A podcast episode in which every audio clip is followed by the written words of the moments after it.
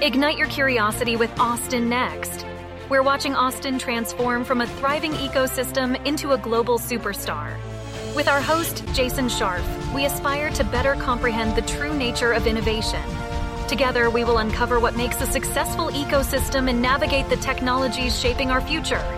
Now, let's dive into what's next.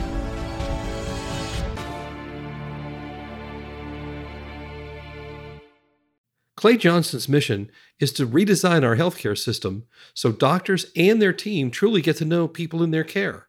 The goal is to achieve better health outcomes for people by being more responsive to their needs, which ultimately will reduce wasteful healthcare spending. This new harmonious vision of health empowers people to know all their care options and costs, creating a partnership with medical providers that remains intact all along a person's health journey. Prior to Harbor Health, Dr. Johnston was the inaugural dean of the University of Texas at Austin's Dell Medical School. There, he served as professor of neurology and previously as an adjunct professor of neurology at the University of California at San Francisco. Clay, welcome to the Austin Next podcast. Thank you. Great to be here. You were founding dean at the Dell Med School at UT. What's the origin story of that? It's got to be fascinating. Yeah, well, the, the origin story, of course, started well before me, right? So it goes back to the 1950s. Austin wanted to have a med school back in the 1950s. Yeah, Frank Denius, do you know Frank Denius at all? Anyway, a famous old Austin person had been part of a of a play to try to get the medical school here, and it kept sort of losing out. So whether it was you know uh, San Antonio or some other city it actually, if you really want the origin story, it actually goes back to the 1800s. Bottom line was there was, you know, they were creating a university and having to cite it, and they had a health campus, medical school, and they decided not to put them all in one spot. Austin won for the university, and the biggest city at the time was Galveston, so UT Medical Branch was placed there. And so that set in motion too this whole separation between you know undergraduate campuses and the health campuses that exists even till today. And so we had to break that mold by bringing a health campus in under the university umbrella.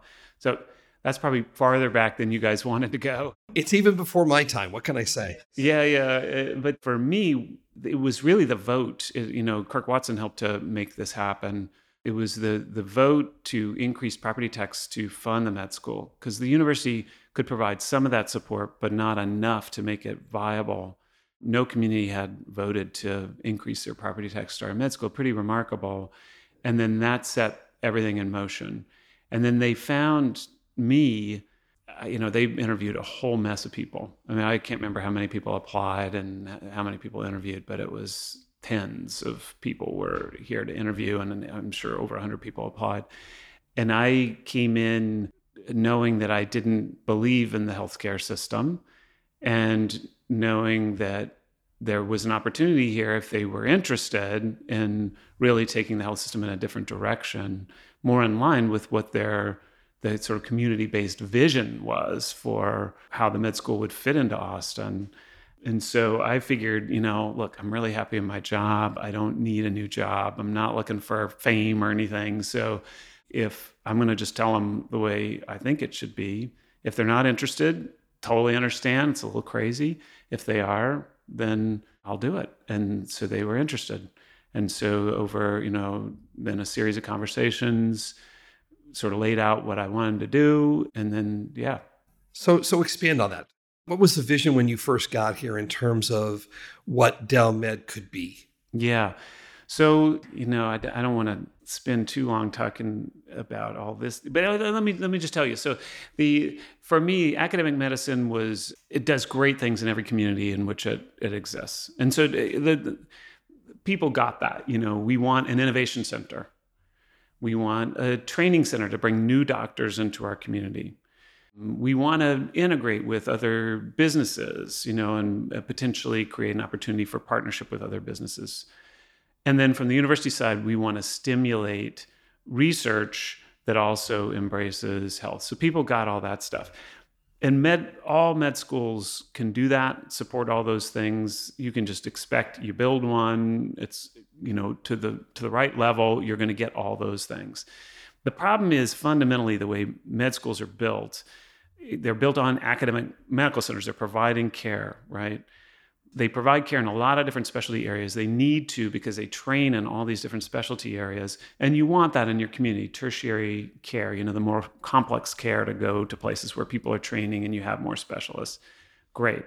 But the problem is there are two issues. One is that's not actually where health happens. Health really happens not in clinics and hospitals at all. Med schools don't address prevention, community health issues in general and the other is when they, it does happen, it's usually primary care. Primary care has a really critical role, and med schools don't generally do that or do it very well. So that's one problem. They're wrongly focused on illness, on extreme illness. The second problem is their financial model. So the financial model in med schools is to, and part of the reason it focuses on the specialty stuff is they they're in fee for service that's where they make money is in the specialty care. And they need to make money on the care that they provide because they lose money in education and research. There's no way to make education and research be balanced efforts. They're always subsidized by clinical. Always. Every single med school does that. So they're then driven to increase price into profit on illness in a community so that's not what you want, right? Actually, that's not aligned with society's interest. If you really design with society's interest, you'd say, okay, I'm responsible for the health of this community. I know there are gaps, and some will be in tertiary care and you know complex care, but most of those gaps are going to be in community health and meeting those goals. And I should be aligned in reducing the costs for the community, not increasing the global net costs for the community. And then I have to figure out how to balance my books on that economic model. So that's fundamentally what we were trying to do. So that translates to how do you build each specialty? How do you create the components that then, because we're still going to be focused on specialty care, right? So what we did there is we took specific conditions and we said, okay, these conditions are really designed to maximize fee for service revenue. And that's a, a reality, right? If you start to depend on revenues coming from clinical care, and again, everybody does, all the players are depending on revenues coming from clinical care, then you figure out how you maximize your fee for service revenue because fee for service is the is the name of the game. So we said, okay, let's let's ignore fee for service. Let's design care around treating people. So knee pain, back pain, uh, bipolar disorder and just say, what's the ideal system of care? Go back to basic principles, human centered design approaches. What's the right way to provide this care? Who are the people? How do you use technologies? When do you need a doctor? What are the right meds? When do you need the therapies, you know, the surgeries and all that? And see if we can create better outcomes and lower costs at the same time. And the answer was it was easy. It was super easy to do that work you know, in retrospect, it's not too surprising because so much of what's done is to maximize fee for service revenue. It doesn't it's not thinking about the person and their experience. And it's tending to bias towards the more expensive solutions, like doing more surgeries even when they're not necessary, or doing them too early when somebody's actually not prepared and could have a better outcome with the surgery. And so uh, you take away all those biases and rebuild it and you can do a hell of a lot better. And so that was our realization is and that's what I was trying to do for the med school. Okay. We could spend the, an entire episode just talking about the business model behind medical schools. That's clearly one of the issues that you were facing, but in trying to create this new medical school and this new model, as you described it, on the one hand, you've got the hospital on the treatment side, but you guys also wanted to build an innovation center. And how did the two work together, or what were the issues in getting the two to work together? So there, you know, the traditional innovation center is looking at the traditional approaches for introducing new products into the marketplace, right? So traditional innovation centers attached to medical schools are looking at mostly new drugs and devices, maybe new diagnostics, and their ability to translate those into products that drop into our healthcare system. that's all great. UT has a lot of great foundation to do that, and we supported that. And I think we did some good things in those more traditional areas. Beating out the existing major players is extremely difficult. We can talk more about about that, but just you know, there's a center of gravity in in South San Francisco, center of gravity in San Diego, and you know Cambridge and in the Boston area. It's extremely difficult to build around that. We already have to some extent. A lot of that was, you know, some of that was in place before I got here. You know, there were already companies that were doing cool stuff before in that space. But getting to really compete with them takes longer and I still feel fine about our progress in that space. But then there's a whole nother space, and that's in digital health, health systems, health technologies, and there, there is no home for that. I mean, you could say it's the Bay Area. It's partially true, you know, because of there's so much venture capital in the Bay Area. A lot of those companies end up there. But the reality is, those health systems aren't particularly friendly or necessarily the innovator spaces for those things.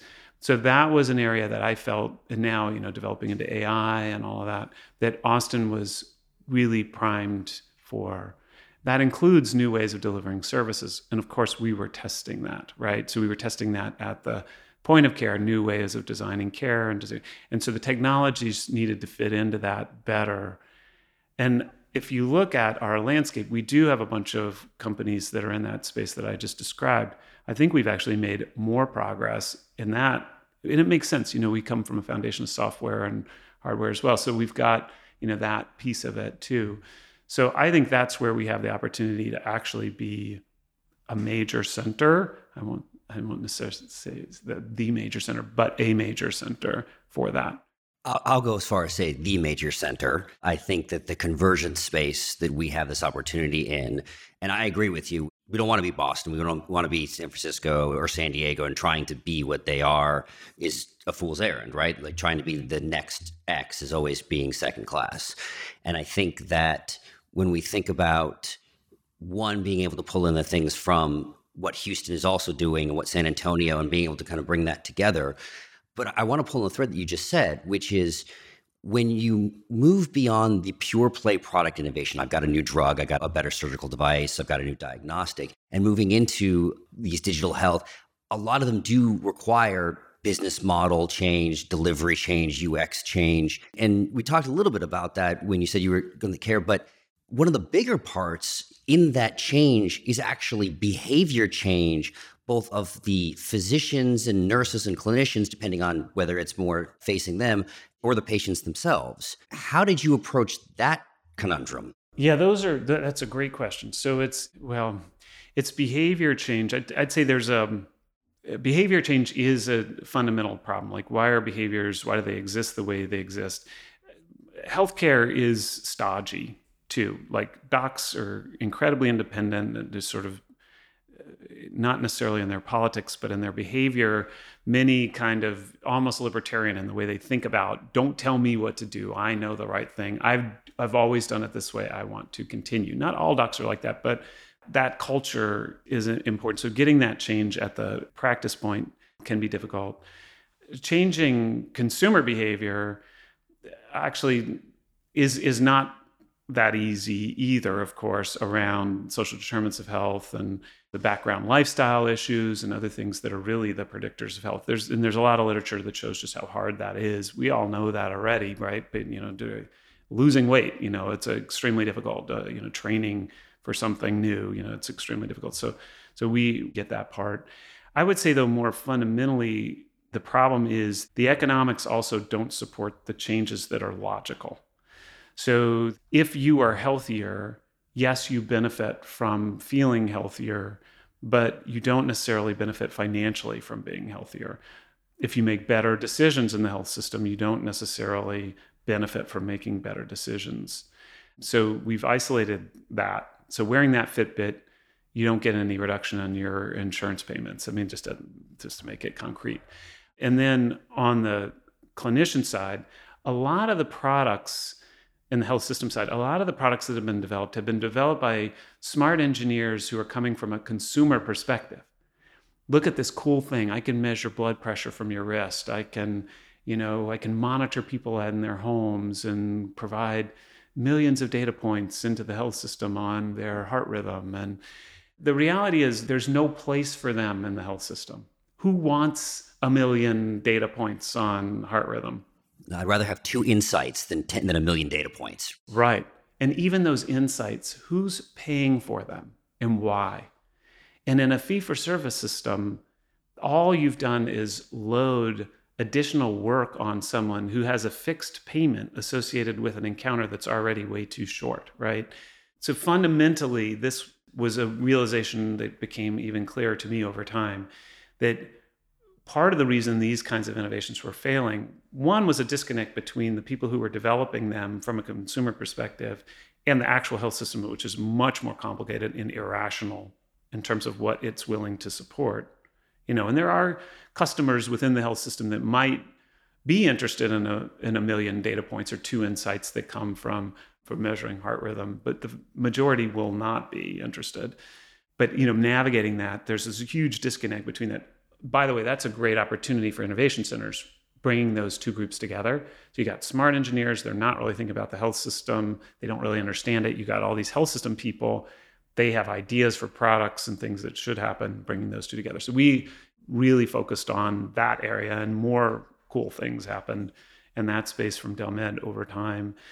But fundamentally, those things are going to fail unless there's the system itself is logical and says that things that work directly with consumers and have the potential to improve their health are valuable and valued and we will pay for them right? Until you get that those products won't succeed or you know if they do it'll be through this roundabout getting cms to reimburse as a code for that you know which is not the way they're justified in, in existing well i think a great example of that is you pair right which has an amazing you know depression digital therapeutic that is i may be out of date on that they look like they're about to go under because they're unable to get reimbursement so you have an amazing product that doesn't have the path to reimbursement CMS isn't doing and like something's broken in this situation, right? Like we have this thing, but it can't get paid for in the system and that's the ball game. Even if it could be transformational, right? And save work and all that. If they had figured out a way for it to allow a clinician to bill more for an, for the visit like uh, you know an MRI scan does, right? then boom, it would have been on fire. But you're right, then CMS has to agree and all that. And then, of course, there are additional regulations. Fundamentally, that doesn't make sense, right? So, fundamentally, if there is a group that's taking responsibility for the health of a group of folks, so there's some entity taking real responsibility for the health of people. And it says, my job is to keep them as healthy as possible. Depression is an important issue. Being able to appropriately diagnose and then treat depression early will make that population healthier, happier, and actually reduce costs in managing them. If somebody with that perspective thinks that product could work or would test that product, boom, it has a market. And that's the logical market and the logical way to assess whether that should be introduced, which, by the way, that sort of approach to thinking doesn't really happen, you know, to, to managing in the health system doesn't really happen today. The normal route for sales isn't to an entity that's taking responsibility. You know, an entity like Kaiser, Intermountain West, Geisinger, they, those entities do exist. They're big, they have hospitals, they're stodgy, they make these decisions very, very slowly. They're not innovation centers. The key is to make innovation valuable also to the entities that are embracing it, just like for cell phones, for Apple Watches, all that that does not exist currently in the health system. I don't know if that makes sense to you what I just said, but that's like a fundamental broken part of the ecosystem. It does make sense and your your discussion about having a group responsible for health of a group of lives, group of people is interesting. Many, many moons ago, I did some consulting for a large healthcare company in the West that before it got bought by a larger healthcare company. And the first thing that the president of the company said to the four of us who were coming in to help is you have to understand we're a capitated HMO. Everybody hates us. And he went through why regulators hated them and consumers and doctors and everybody did. And the American healthcare system in general has often been described as amazing people with a crappy payment system. And how would you rank the players in terms of responsibility for the crappy payment system? Oh, yeah, interesting. Well, the insurers follow the lead of CMS.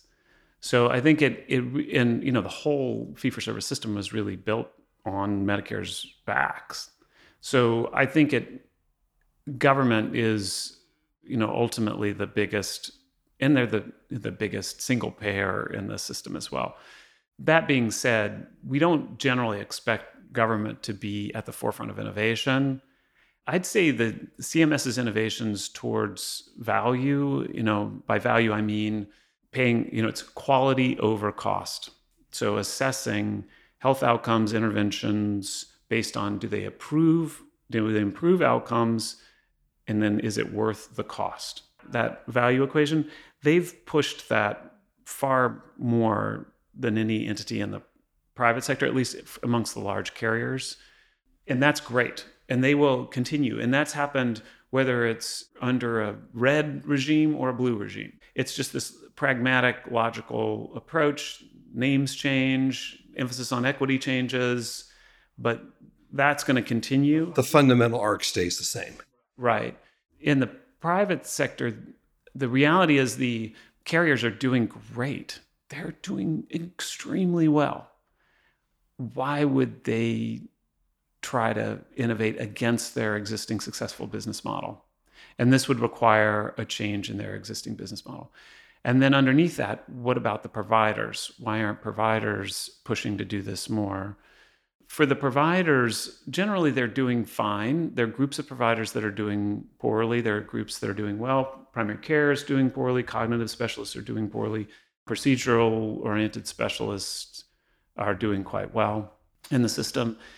Why do they want to disrupt an existing system? So the, the question is who and why? You know, who's going to do it? Who's in pain right now? Are they enough to create the pressure to make the change? I would say the, and now this is revealing some of our kind of fundamental strategy, but I think it's fine because I think everybody should be aware of this. So, you know, one group are the large employers. Individuals know the health system is not meeting their needs, but they're not empowered or wise enough. They don't have the agency and depth of knowledge required to make the changes. We don't give them opportunities to do that on the individual marketplace. Most of them aren't participating in it. And so there's not really opportunity for individuals to drive change. Their interests are aggregated best by employers. I mean, to some extent by CMS, but as we said, it's going to move slowly. But employers are aggregating those interests. The large employers are seeing that this is cutting into their margins. It's the usually the number two cost center for their employees. They're smart business people. They want their employees to be healthy. So they have that alignment with the individuals, which I love, and happy. They want it to be convenient. And they want to be able to have more of those dollars, not just to increase the salaries of executives or payouts and dividends, but the salaries for their employees, right? So we're foregoing raises to some extent because we're paying them out in health premiums. They're not seeing any additional benefits that are would exceed inflation, even though they've been paying that for decades. And so they're screaming that this system stinks. And they can look at specific examples too of where of just how broken it is as a business. And so they become potential disruptors right? So going to them and saying, can we together disrupt around the incumbents that really want to just see things happen? The other are the docs who are on the front lines. So the reality is, in you could look at the literature, docs are, are horribly burnt out, and COVID made that worse. It was happening before. COVID being gone hasn't cured it. And the docs that are most burnt out are primary care, the most important I would argue, docs in our entire system. And they're being asked to see more and more patients. That's the opposite of what they signed up to do. They signed up to take care of people and make them healthy. They're for it to work in fee for service because the amount that they get paid is so small. The only way to cover your overhead costs and their salaries is to shrink those office visits. Then they become basically worthless. Some of those don't even need to be office visits. They could be a phone call or a text message. There's no opportunity to do that. They're really not happy. That needs to change. So to me, those are the big players. And that creates an opportunity for us to you know to really get around a system that's incredibly large incredibly expensive with incumbents that are unbelievably powerful and through their consolidation have become even more powerful all the, the whole game is rigged to the large players they get paid a hell of a lot more they're so entrenched in their system they've got all the brand everything um, so you know we need something that could disrupt that, push them to, you know, they're going to change. We want that that change. They need to have that stimulus for change. So that's what we got to think about. Who's going to help that? And so I think that's a perfect segue into talk to us about what is Harbor Health and how is that different? Yeah, so I've I've kind of laid the foundation and and thinking behind Harbor Health. So you know, I, I, back to the med school stuff. I'm thrilled with what we were able to achieve at the med school. But we couldn't change the economics of healthcare from the provider side of it. From a public institution that can't take too much risk, that must focus on training, and we couldn't be an insurer. We can't take the dollars at the top. That's the key. Get those dollars at the top and then use that to design a better system underneath. Reallocate and think better about how to design that system underneath. So whereas we had in the med school all these successes in showing we could make outcomes better for various conditions and lower cost, we weren't getting the patients in for those and we weren't getting paid differently for it. And so we were losing money on those programs. They weren't optimized for fee for service. And we were the ones who stomached that.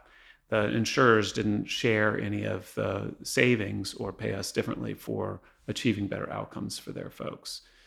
So that's why it couldn't work in the med school. The economics have to shift. And so, yeah, what's Harbor? Well, Harbor is really trying to get that dollar at the very top, that in closest to the insurance dollars you possibly can, and then use that to make much better decisions about how we manage groups of people and keep them as healthy as possible. And when they're not healthy, get them back to wellness, acknowledging that it's their dollars that are contributing to those care decisions and getting them to the right place to to start to find better solutions that are you know the same price or better solutions that are actually cheaper. And often the better solutions are less expensive. So that's really what harbor's doing. So that's conceptually and then do you you probably want well what are you really you know where are you, where are you on the ground? So when I read the the Statesman article about your launch, you know the quote here was Harbor Health is working with insurance companies to get them to pay Harbor what they typically pay for care for each person per a year. And so when I kind of read it and here, it sounds to me like a capitated HMO. And so trying to figure out like, yeah, this is a model we've done before, right? And so it is and it isn't, right? But that's a great question. That's exactly right. It is for structurally it is similar to that. And, you know, some of those HMOs are also the insurer. Kaiser's a good example, right? And that gives them even more power to move things around and to make decisions. HMOs, from their very uh, conception, have been narrow network solutions. They have said, you get your care at Kaiser. Fundamentally, that goes against what we like as consumers, right? People are willing to accept that because Kaiser's is better coordinated, their outcomes are better, and they're less expensive. So they, you know, people are willing to make that sacrifice. But there's a, you know, what is that sacrifice worth? Well, to some people, it's worth so much that they're not going to make it. They want full choice. And for some people, it's it's they're not worried about it because they know the system's dysfunctional anyway.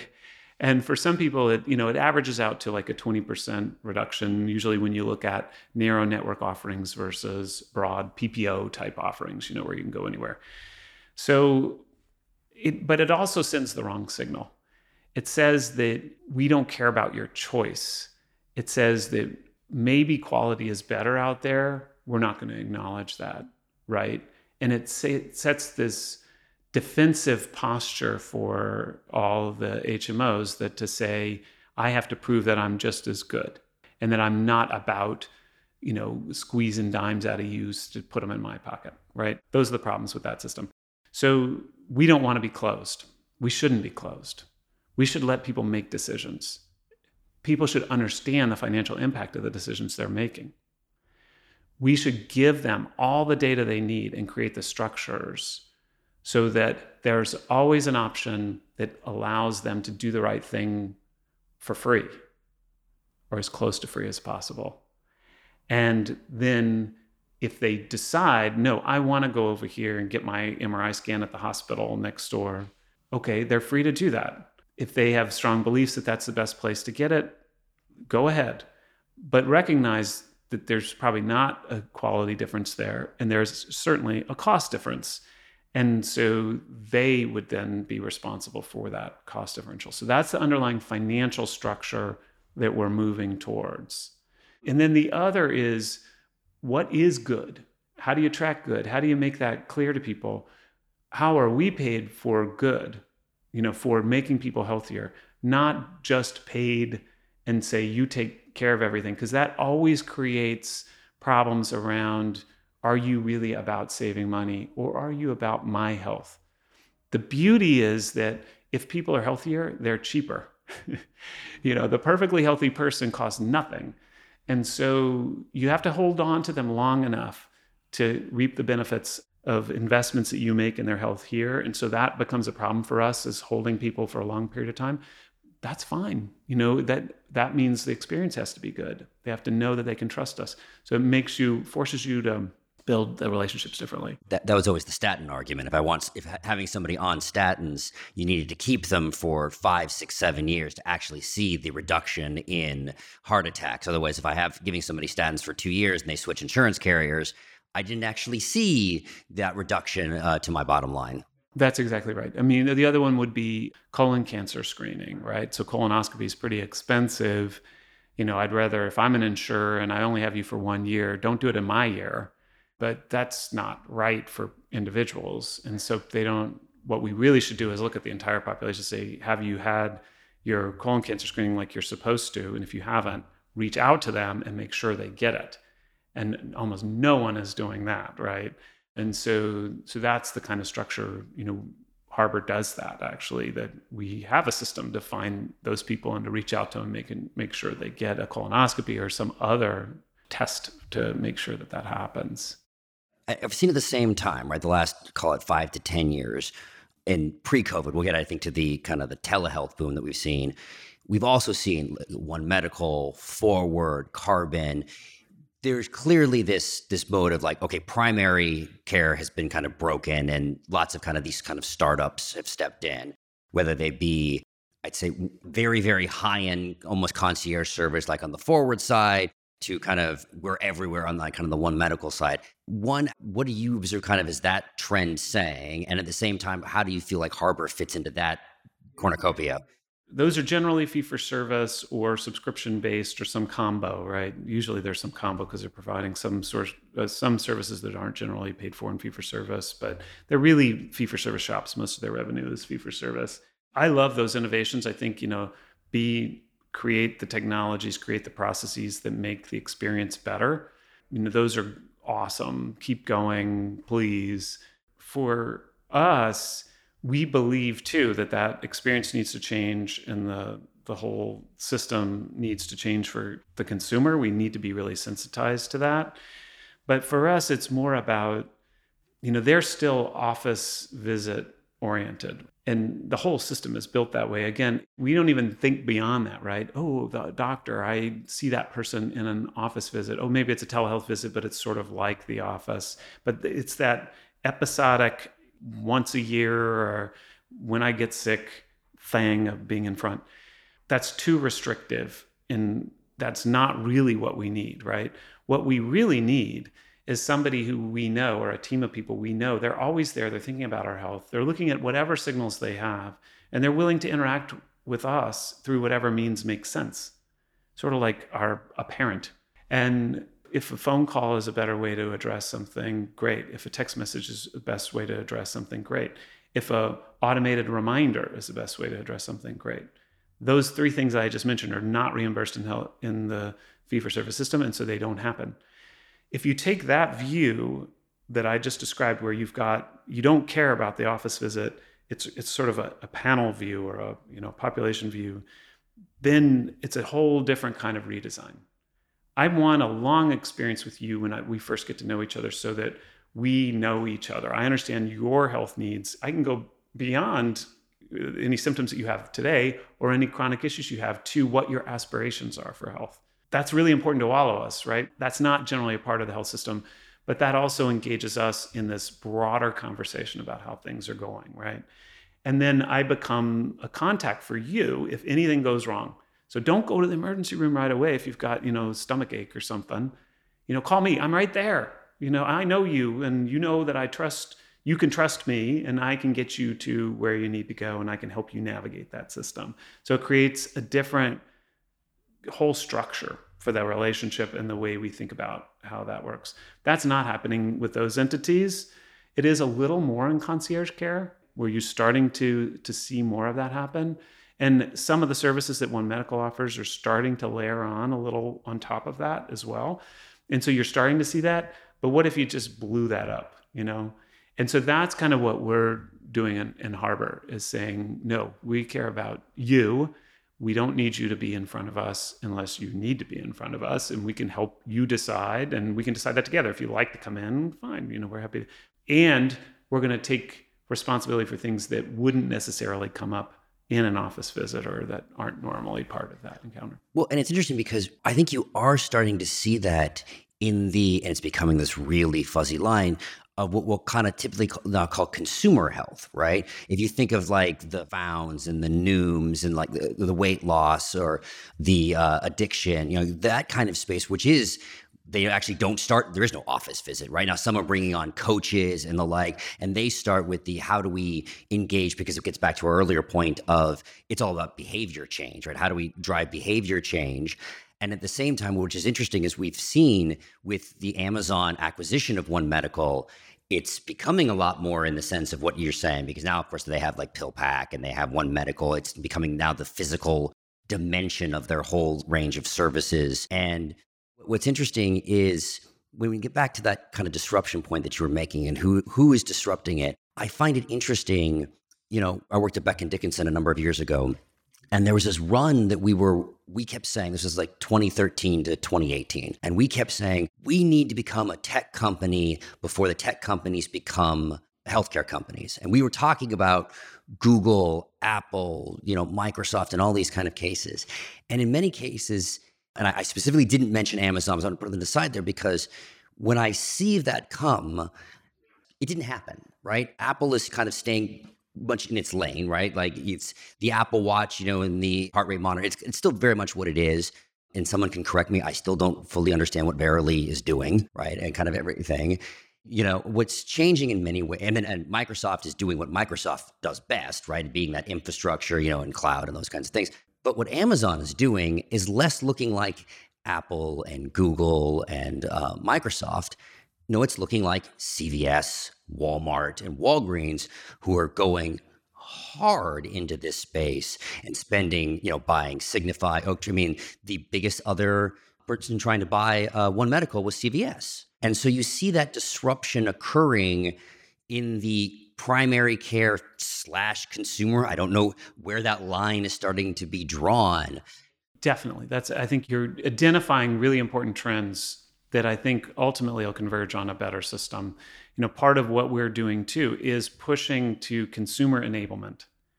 And we're saying again, most of the play that Amazon is in is peripheral to the core spend in healthcare it's really the insurance dollar where you know a lot of that money is changing hands. And you know underneath that of course is what's happening in hospitals and in clinics. Most of that actually is not in primary care by the way. It's mostly in the specialty care areas and the hospitalizations and stuff we, we all argue in these cases about drug costs and if you, as soon as you see the chart it's hospitalizations take up such a, a huge part of, of, of healthcare spend that's right yeah and won't even get into the drug stuff because it's so complicated but the those guys are saying are really playing out in this space where where primary care meets consumer health. And they're asking people to reach into their pocket and pay more for consumer convenience, right? That's what One Medical does. And they're starting to offer sort of discounts for people who pay out of pocket, that kind of thing. That's a perfect place for them to play, right? They understand consumers. They really are about service, right? I and mean, they do that ex- extremely well. The challenge is how that reaches into this full health system. So, what we're doing is we're reaching into the full health system. We're trying to change that full health system. But part of our play is, is consumer advancement, you know, making the consumer an, an educated, engaged consumer with agency to make a variety of different choices in that system. And then part of what we're doing is enabling some of the specific, you know, you talk about Noom and all those others. If they work, we should cover them if we're taking the dollars at the top, right? So we should be assessing those and then testing them formally and embracing them and paying for them ourselves out of insurance dollars if they work. And so we become a platform too for those kinds of innovations. Now, that's for Amazon. Amazon's perspective isn't isn't to do that right now. It might develop them and sort of test them on its own on a on a consumer basis. The interesting thing is this other consolidations that's happening from the carrier side. And you mentioned CVS was the other potential buyer primary care, and United Healthcare actually owns a lot of docs. They bought a lot of, you know, WellMed's a good example, but they've got a lot of practices. How that plays out, I don't know. You know, the the PBMs and the pharmacies come together, it's not as though the margins of either go down. The margins of both went up. Okay, so what the hell happened to the efficiency of combining a PBM with a pharmacy? That doesn't make any sense. And you know, you could say, well, maybe that's going to be ultimately our fate. We're going to combine all these things. We got dollars at the top. We'll ultimately increase cost. But no, we're purposefully pushing ourselves to create a marketplace for consumers and businesses that force prices down and direct towards better quality. That's what's kind of missing fundamentally in the ecosystem.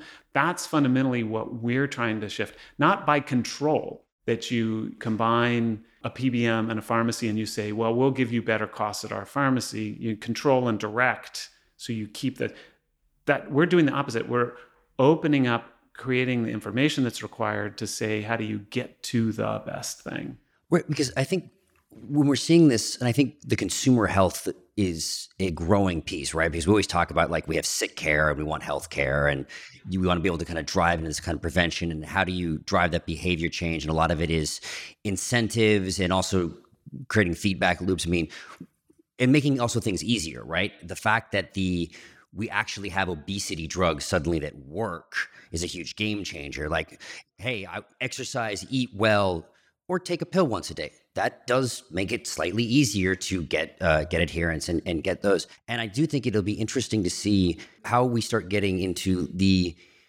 I'll call it whole health business models. I do think a lot of these, the Nooms, the founds, the, these type of companies are great, the problem I see that ends up happening with a lot of these, which I found was interesting when you kind of you said what you guys are setting in this ability to kind of see all of them, is are we going to run into kind of like the streaming wars problem, which is like, oh, well, I'm going to have 15 different health subscriptions. Like that just ends up being too much, right? That's a great question. Well, even like who's purchasing those? Sometimes it's individuals and they can decide on a plan or not, right? But sometimes, and then you're right, am I still getting at you know, all the stuff with streaming? Sometimes it's the uh, employer, right? So a lot of these are sold to employers as well. And the employers are saying exactly what you said. Like, this is driving me crazy. I don't know if this thing works. I want to offer good things to my folks. I'm just an HR person who's learning about healthcare. How do I assess whether this works? Am I getting the value out of it? And I've got, you know, hundreds of these people approaching me for sales you know that becomes an issue yeah so i think the there's a lot of interesting things as we go and i think kind of bringing it back as we think about we're here in austin. Why in austin right? Well first of all yeah why in austin? One is austin's a progressive place uh, that's growing incredibly rapidly and has you know good health care for sure and lot in options for folks. And you know how can we enhance those options and create you know something new and different for this community a community that embraces new things likes to test new things and um, is open-minded. So that's one. Two is the dell medical school is here. Now you know we don't have yet any kind of uh, official formal partnership with them. I'm no longer a faculty member. I'm not part of it anymore. But they built a whole bunch of really cool and powerful solutions for health conditions that gives us a huge leg up if we can tap into those. Those are available to everyone. So, you know, we can pay them differently too to make it worth their while to keep innovating. That's a huge benefit. The other is I know the business leaders in town. Networks matter. Yeah. And, you know, some of them encouraged me to do this. And so um, that opens doors and creates opportunities for us. And then I know the provider community really well. And so people know the way I think, what I'm working on. Some are excited about that. I know, you know, where the bodies lie. And so it's uh that that's really helpful too. I want to talk about Austin a little bit more.